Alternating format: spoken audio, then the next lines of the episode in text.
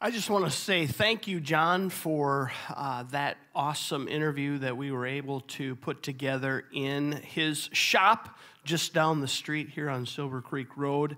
And, John, I'm sure that you're watching right now, and I just want to say thank you. Would you just show John appreciation this morning?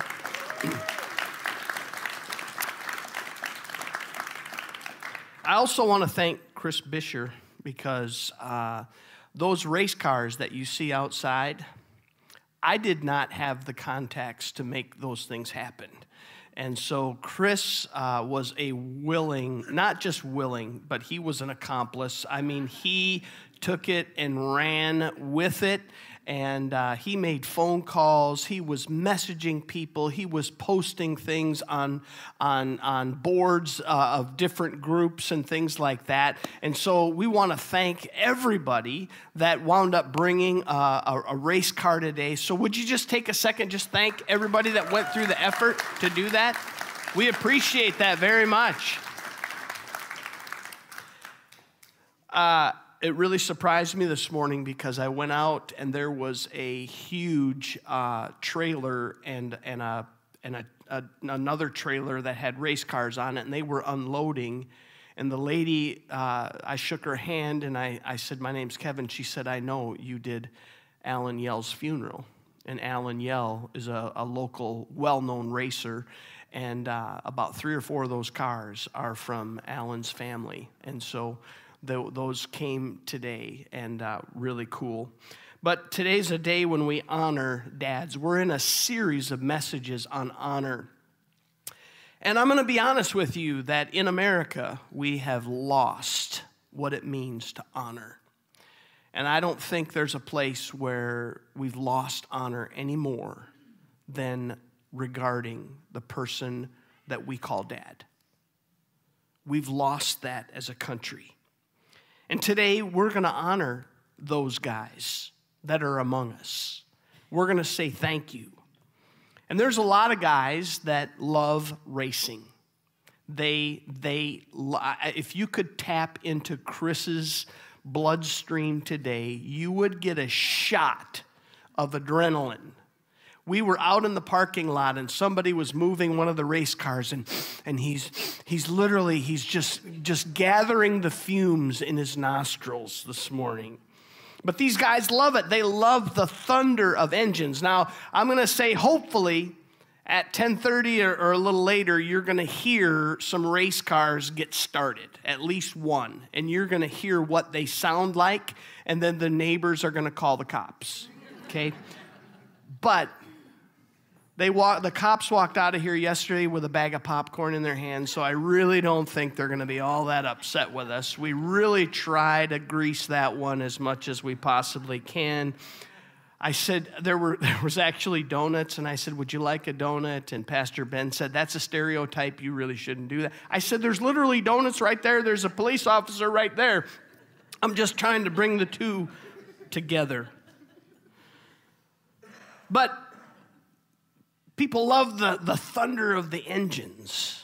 They love the, the incredible speeds. NASCAR, they will, they will hit 200 miles an hour.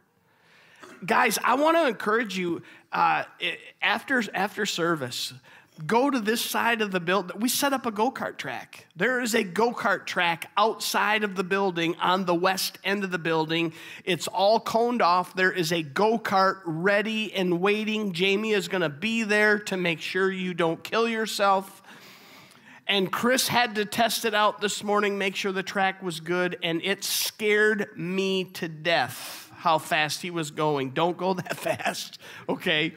And he said, I, I, wasn't even pushing it. And I'm like, this is not for me. I just, I, I can't, I can't do this. But it's exhilarating when they pass on, the, on, on those corners. There's the thrill that at any moment drivers are going to trade paint with one another. And the fact that there's photo finishes and only one person can win that race. I know what some of you are thinking. You're thinking, how in the world is this guy going to pull out a sermon out of this? And I want to take you to 1 Corinthians chapter 9, starting at verse 24. And this If it is not, it should be NASCAR's theme verses. Do you not know that in a race, we're on, are we on the right page? I think we're on the right page. In a race, all the runners run, but only one can get the prize. Run in such a way as to get the prize. Everyone who competes in the games goes into strict training. They do it to get a crown that will not last, but we do it to get a crown that will last forever. Therefore, I do not run like someone running aimlessly. I do not fight like a boxer beating the air. No, I strike a blow to my body and make it my slave so that after I have preached to others, I myself will not be disqualified from the prize. This morning, in the time that we have, I want to share with you five keys to help you win the race. Key number one is preparation. John talked about that in his interview. But people just generally, they just don't go out and buy a race car, they build a race car. There's a difference. Now, I suppose if you have enough money, you can go out and buy someone else's race car, but they, they're missing the point. The point is that you go out there and you find the body, you find the engine, you do the modifications, you fab things that need to be done. You're constantly tweaking. As John said, you're making one change at a time to make sure that that change is actually having an effect. Drivers, they've got to be in great shape when they get to the upper levels of racing because they do races like 24 hours at Le Mans or they race the Daytona 500 that are very difficult physically to do. Race teams look for every advantage, and you've got to be prepared in order to win. One thing that John said when we interviewed him is that if your if your car or if your go-kart doesn't leave the trailer all week long, you're not going to win on the weekend. You're not going to win. That's really the definition of insanity is doing the same thing over and over expecting a different result. And I, my question for us is are we guilty of that in our own lives? We say I want to be a better man. We say I want to be a better father. I want to be a better husband. I want to be a better Christian. But do we leave it in the garage from Sunday to Sunday? On the trailer and don't touch it. That is a powerful thought. Is that what we're doing? After Sunday, we go home, put the spiritual life in the garage, shut the door, and don't touch it until next week. As dads, as men, we need to be prepared. We're in a grueling race. There's a lot at stake. 1 Corinthians chapter 9 verse 25, we read it earlier. Everyone who competes in the games goes into strict training. Philippians 4:13 it says, "Forgetting what is behind and straining toward what is ahead." On race day, we love to see the results of all the work that's been put in. All the prep that we've been doing. So let me ask you this question What preparation, what work have you been doing on us, on you, throughout the week? What work have you been doing this week? Drivers know that when they get on the track at Daytona, they're going to see speeds of 200 miles an hour. They know that they're going to get bumped. They know that there is a, a danger of a crash at any moment. And in our lives, we think, well, it's not really that, that dangerous, it's that urgent. But let me tell you something the Bible says that we have an enemy that has come to steal, kill, and destroy. And that's a lot worse than just trading paint with somebody. The enemy wants to destroy us. And we need to prepare. We need to get ready. You say, well, how can I get ready? How can I prepare? Well, just like a driver, a driver can tell you what you need to do to prepare, and you may do it and you may not do it, but ultimately, in the life of a Christ follower, we prepare by spending time in God's Word, by spending time in communication with the Father. You heard John say that one of the most important aspects of racing is communication. We need to communicate with our Heavenly Father. That communication is so important. We need to fellowship with other believers. The second key that I want to talk about is purpose. Why do we why do we train? Why do racing teams work so hard? Why do they prepare so hard? Well, first of all, they want to show that they're the best, right? They want to win the race. There's only one winner. Paul talks about that. You should run a race to win because there's only ultimately one winner. And we want to win. That's, that's where the money is. In Daytona, it's about $2.3 million to the winner for winning that race. The second reason that, that people race so hard, let's say in NASCAR, is the Cup Series because they want points. They want those points to win that, that, that other championship that's out there. And thirdly, sponsor endorsements. You're going to walk by these vehicles and you're going to see logos and stickers of businesses who have given them endorsements, given them some funding given them money for parts, given them money for tires and gas. When you win something like the Daytona 500, you win another $2 million in endorsement deals, it is estimated. But race teams compete to be the best. So, why are, why are we preparing? Why should we work hard as followers of Christ, as, as men who are seeking to serve God. What's the prize? What's in it for us? Well, Paul mentions that in verses 25 and 26 of our text in 1 Corinthians 9. He said, They do it to get a crown that will not last, but we do it to get a crown that will last forever. Therefore, I do not run like someone running aimlessly. Now, Paul is writing to the church in Corinth, and Paul had visited there and he had started this church. And he knew that Corinth was the home to what was called the Isthmian Games, very similar to the Olympic Games. In fact, the Isthmian Games were held the year after and the year before each Olympic Games. And the Olympic medals were gold and silver and bronze, but in the Isthmian Games, the prize was a crown made of celery. You ever take celery out of the fridge that's been in there too long? It's awful. It just does this. It just, it's, it's just, it's just terrible. You just, you don't want anything to do with it. You just throw it in the garbage. Well, they would weave their crown out of celery.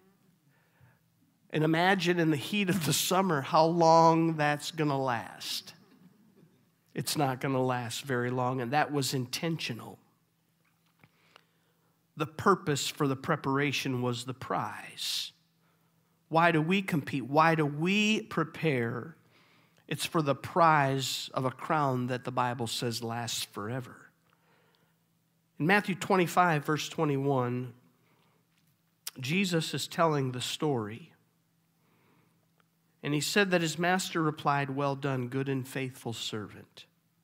You have been faithful with a few things. I will put you in charge of many things. Come and share in your master's happiness. The ultimate prize for you and I on this earth is heaven, it's eternal life. So the question is are you focused on the real purpose, on the real prize? Or are you distracted by other shiny things that might be vying for your attention? we need to run with purpose. And when we run with purpose, we're going to take care of key number three, which is put the pedal to the metal. That's what I thought Chris was doing in the go kart out there this morning. And even though he humiliated me and said I wasn't even going that fast.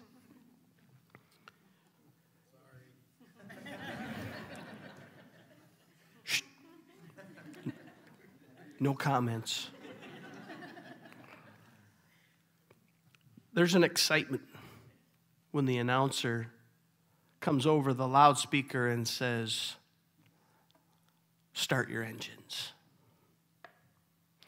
This morning, before you got here, one of those vehicles started its engine, and the neighbors woke up. The drivers pull onto the track. They're waiting for the green flag. They're following that pace car around, and they're in a specific order that they earned that spot. And they can't leave that spot, and you see them weaving back and forth. You ever wonder why they're weaving? They're warming their tires up because they want those tires to have plenty of grip on them. And they're waiting for that moment when the starter waves the green flag, signaling the start of the race. And the racers, they accelerate to full speed almost instantaneously. But let me ask you a question. What if, what if when they said, start your engines, what if they didn't do that? Or what if when the green flag dropped, they didn't drop that accelerator all the way to the carburetor? What if they didn't do that? They wouldn't be in the race.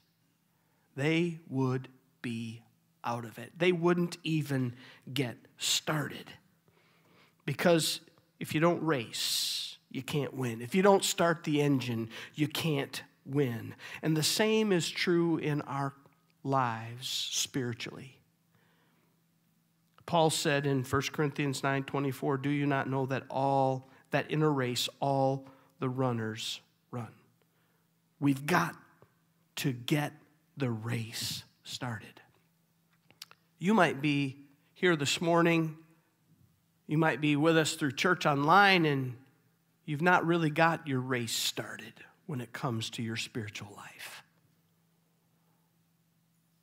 But just like just like a stadium of 100,000 fans screaming and ready for that race to start. I believe that all of heaven waits for you to start your race, for you to decide, I'm getting in it. I'm going to start.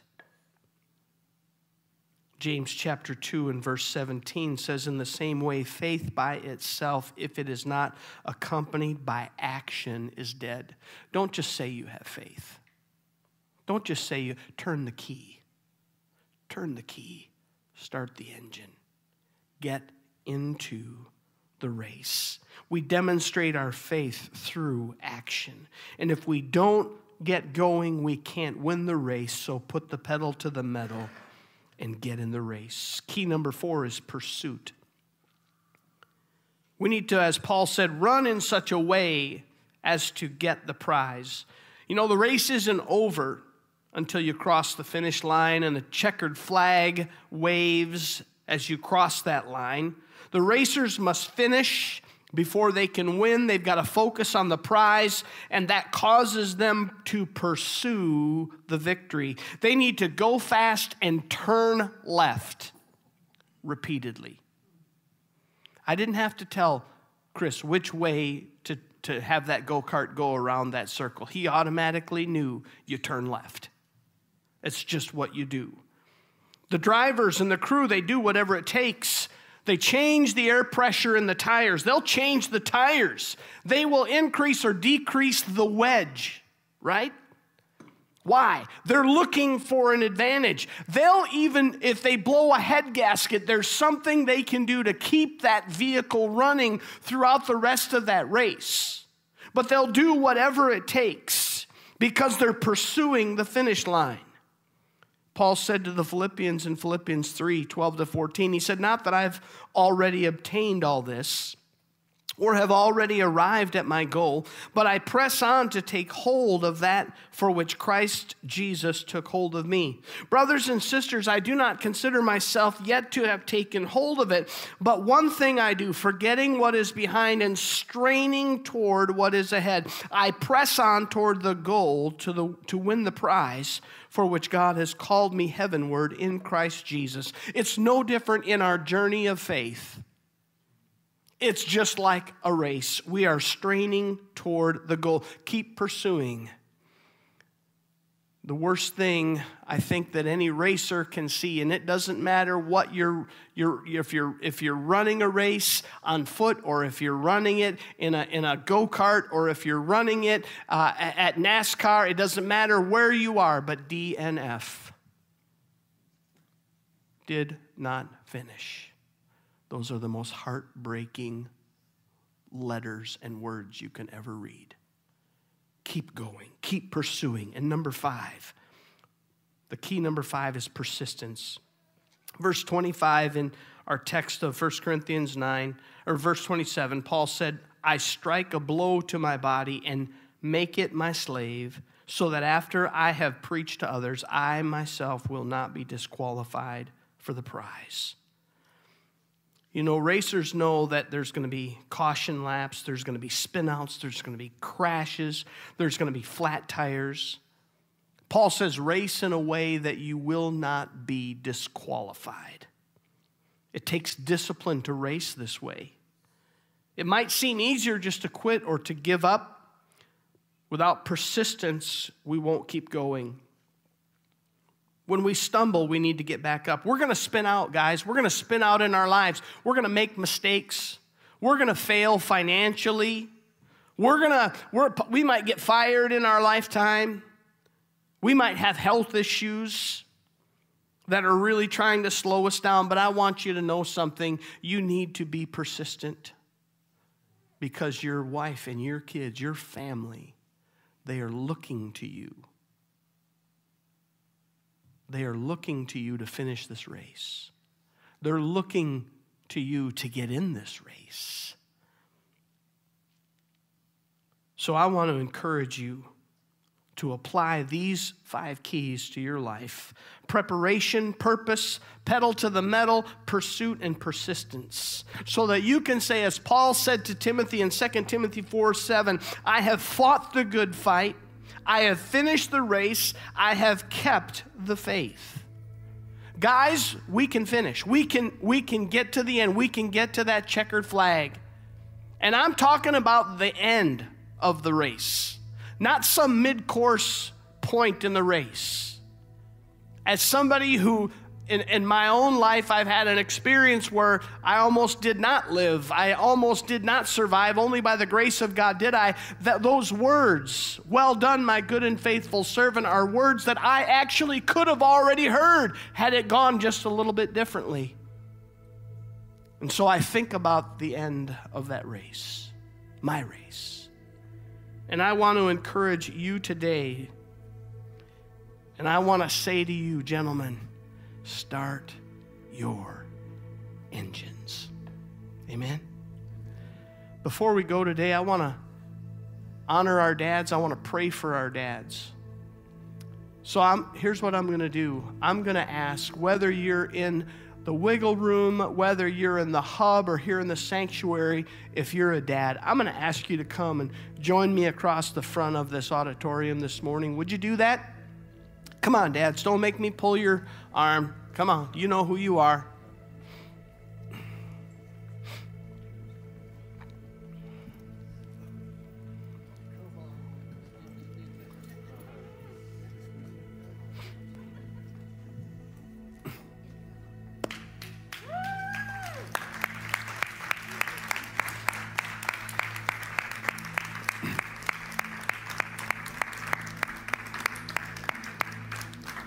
Let's pray.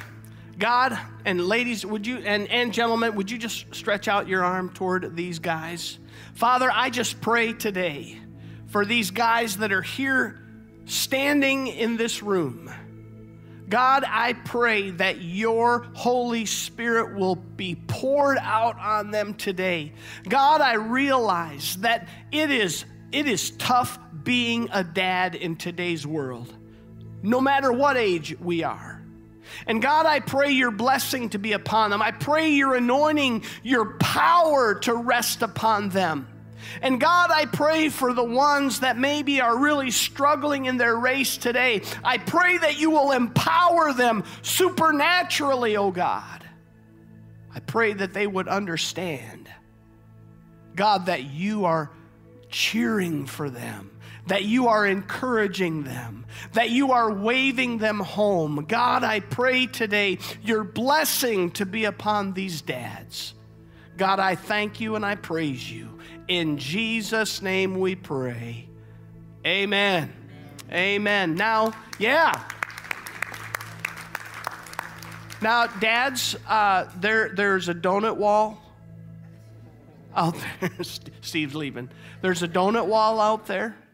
There, there are, I don't know how many race cars there are, are out front. There could be more since we started church. I don't even know. Eight, there's eight race cars out there. There is a, a, a, a go kart and a track waiting for you, okay? I want you to be able to enjoy that today. There's a racing simulator, okay, out there. I want you to enjoy those things today. God bless you. We love you. Thanks for being here. I hope that you will hang around the donut wall, that you will fellowship. There's coffee. Let's just enjoy one another today. Amen. God bless you and happy Father's Day.